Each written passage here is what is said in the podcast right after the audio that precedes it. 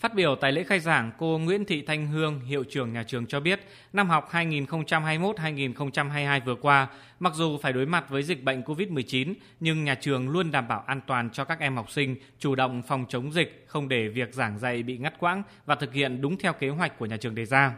Cô Nguyễn Thị Thanh Hương cho biết thêm, trong năm học 2022-2023, trường song ngữ Lào Việt Nam Nguyễn Du có 30 lớp học từ bậc mầm non đến hết bậc trung học phổ thông, với trên 1.000 học sinh và 66 cán bộ giảng viên. Đồng thời khẳng định chất lượng đào tạo là yếu tố quyết định vị trí, uy tín thương hiệu của nhà trường trong xã hội. Vì vậy, mỗi thầy cô giáo, mỗi cán bộ nhân viên phải thực sự là tấm gương sáng về đạo đức cho các em học sinh noi theo. Cô Nguyễn Thị Thanh Hương nhấn mạnh